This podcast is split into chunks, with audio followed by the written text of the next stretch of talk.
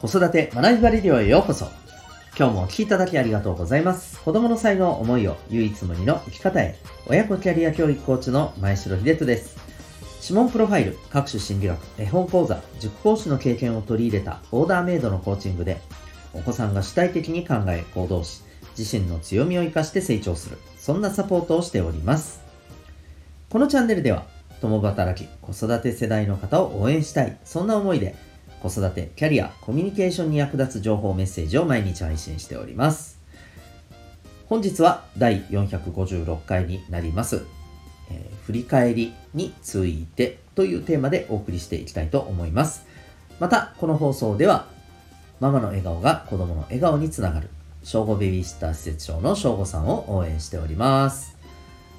ということで、今日は12月31日、いよいよ2022年も、はい、えー本日で、えー幕を閉じるということになります。皆さんいかがお過ごしでしょうか？えーまあ、今日はですね、えー大晦日ということも含めて、えーまあ、1年の振り返りを、まあ、なんとなくね、えされるところもあるんじゃないかなと思います。まあ、もしかしたら、もうそれどころじゃないっていうね、お忙しい方がむしろ多いかもしれませんけれども、まあ、そんな中でもですね、夜のひとときってやっぱりゆっくり過ごせるんじゃないかと基本的には思っていますので、例えばお子さんとですね、え1年振り返るとかですね、まあ、あのーそこでなんかね、なんかかしこまってやる必要はないと思うんですけれども、やっぱりちょっとしたあの時間として、うん、1年どうだったかねっていうことを話す機会は、まあ、あった方がいいんじゃないかなと思います。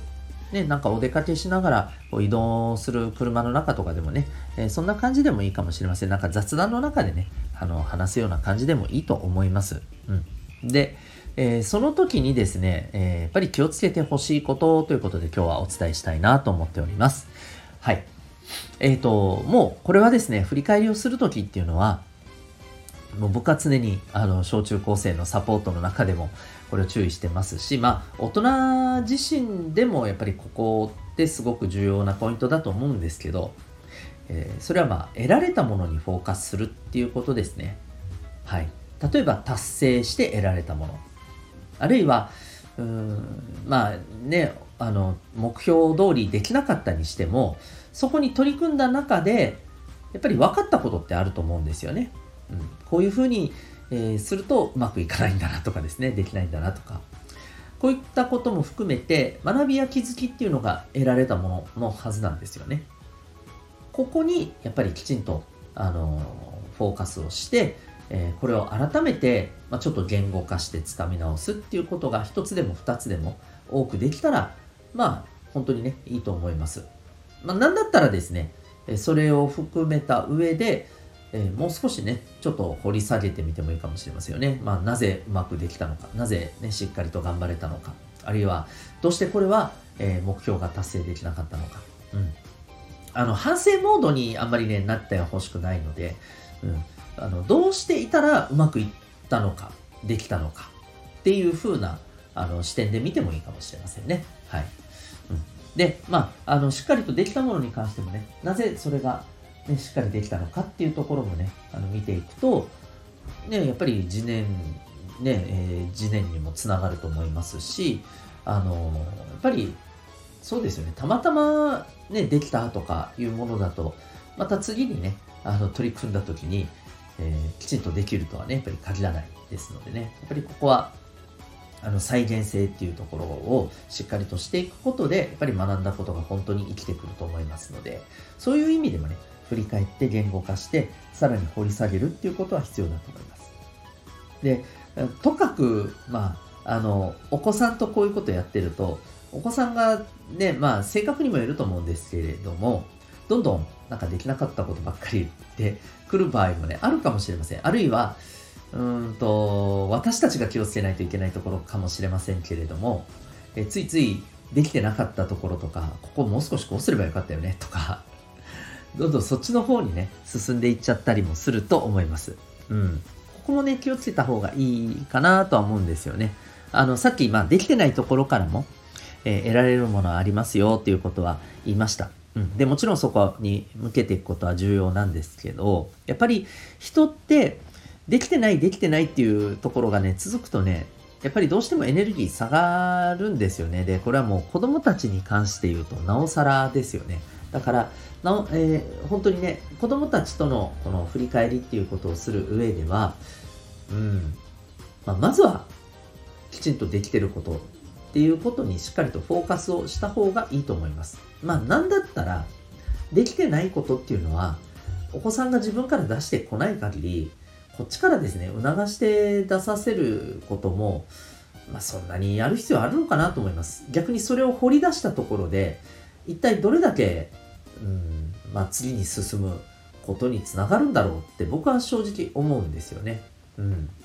あの次に進むような、まあ、反省点や課題点だったらある意味、えー、お子さんが自分からねきちんと掴んで、えー、意識して心がけると思うんですよ。でそういうふうな気持ちに、えー、お子さんがなれるためにもですねまずは頑張ったこととかねえできたことっていう部分にねあのきちんとあのそこ見てるよ分かってるよっていうことね承認をしていくことの方がね重要だと思います。はいということで、ぜひですね、1年の振り返りをしていく上で大事なことは、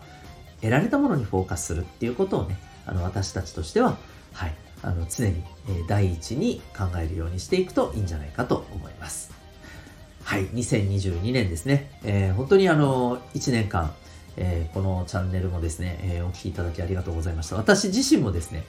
まあ、できてること、うん、そして、まあ、課題になってることあると思いますけども、まずですね、あの、まあ私自身、ちょっとね、うん、こコロナで本当にね、7月、こう、穴を開けてしまったことがもう、あの、私としては一番悔やまれるところではあるんですけど、まあ、逆に言うと、それ以外に関してね、穴を開けるっていうことは、まあ、一回もなかったたなということで、まあ、そこは、うん、まあ、しっかりと継続できたなっていうね、あの自分自身の、はい、これは自信につなげていこうと思いますし、また来年もね、えー、それは継続していきたいなと思っております。で、その上で来年は、まあ、さらに、えー、このチャンネルで、えー、まあ、子育て中のですね、あの、お母さん、お父さんのコミュニケーションや、まあ、子育てのこと、学習のこと、えー、キャリアのこと、え、こういったことに役立つ情報、知識をですね、あの、もっともっと、充実させていきたいなと思ってますし、えー、そうですね、またちょっと今年はできなかったような、え、ことも、まあ、やれたらいいかなと思います。例えばライブ放送だったりとかですね。うん。あるいは、あの、例えばリクエストに対する、はい、えー、お答えの放送だったりとか、え、こういうこともやっていけたらいいかなと思います。まあ、あとは、もしかしたらこれはちょっと有料の方に、え有料放送の方になるかもしれないんですけれども、え、学習に関するちょっと具体的なノウハウとかですね、あるいは、あの、私がやってる指紋プロファイル、うん、なんかこれに関するですね、はい、あの、指紋で、そう、お子さんのこの持ってる特性がわかるっていうところがあるんですけれども、あの、この指紋の、まあ、特性について、うん、あの、お話しするようなチャンネルもですね、やっていきたいなと思ってますので、このあたりもですね、ぜひ、あの、はい、えー、ご期待いただけたらと思っております。えー、子育てに日々頑張ってるママさん、パパさんの何かしらお役に立てるようなことをですね、あのー、本当に日々、はい、え発信していこうと思っておりますので、えー、ぜひ2023年もよろしくお願いいたします。というわけで今日はですね、1年の振り返りというテーマでお送りいたしました。はい、最後にお知らせを2点させてください。えっと、この放送ではですね、あの、いつも最後にお知らせとしてこれをさせていただいてるんですけども、2023年もですね、変わらずやっていこうと思っております。えまず1点目がですね、えー、お父さんのためのオンラインサロン、ともいくパパの学び場でございます。あのお忙しいお父さんがですね、えー、日々仕事を頑張る合間にですね、えー、聞きながら学ぶことができる、まあ、学びの機会とか、あるいはですね、えオンライン、えあるいはオフラインでえ交流できるような場であるとかですね、あの、そういったところを、はい、ご提供させていただいているオンラインサロンでございます。えそれからもう一点が、え指紋プロファイルになります。えっと、指紋でですね、なんと生まれ持った脳の特性っていうのが実はわかるんですね。えー、占いではなく、はい、これは、えー、科学的なアプローチによるメソッドでございまして、えー、特におすすめはですね、お子さんの両手のですね、10本の指のはい、指紋の分析でございます。これをすることで、お子さんの生まれ持った特性を網羅的に知ることができると。いわゆるコミュニケーションとか思考とかですね、えー、五感の使い方とかですね、えー、こういったところ、脳がいわば司っているところの部分をですね、網羅的に、えー、その傾向を知ることができると。そうすることで、まあ、そのお子さんのいわば子育てのまあ、レシピが手に入るというふうにですね、考えていただけたらと思っております。はい、そんな、えー、指紋プロファイルもやっております。1月の4日からですね、はい、対応はできますので、えー、ぜひ興味ある方はウェブサイトへのリンク貼ってますので、えー、詳細はそちらでご覧になってみてください。それでは本日も最後までお聴きいただきありがとうございました。えー、また2023年の放送でお会いいたしましょう。学び大きい年末年始を。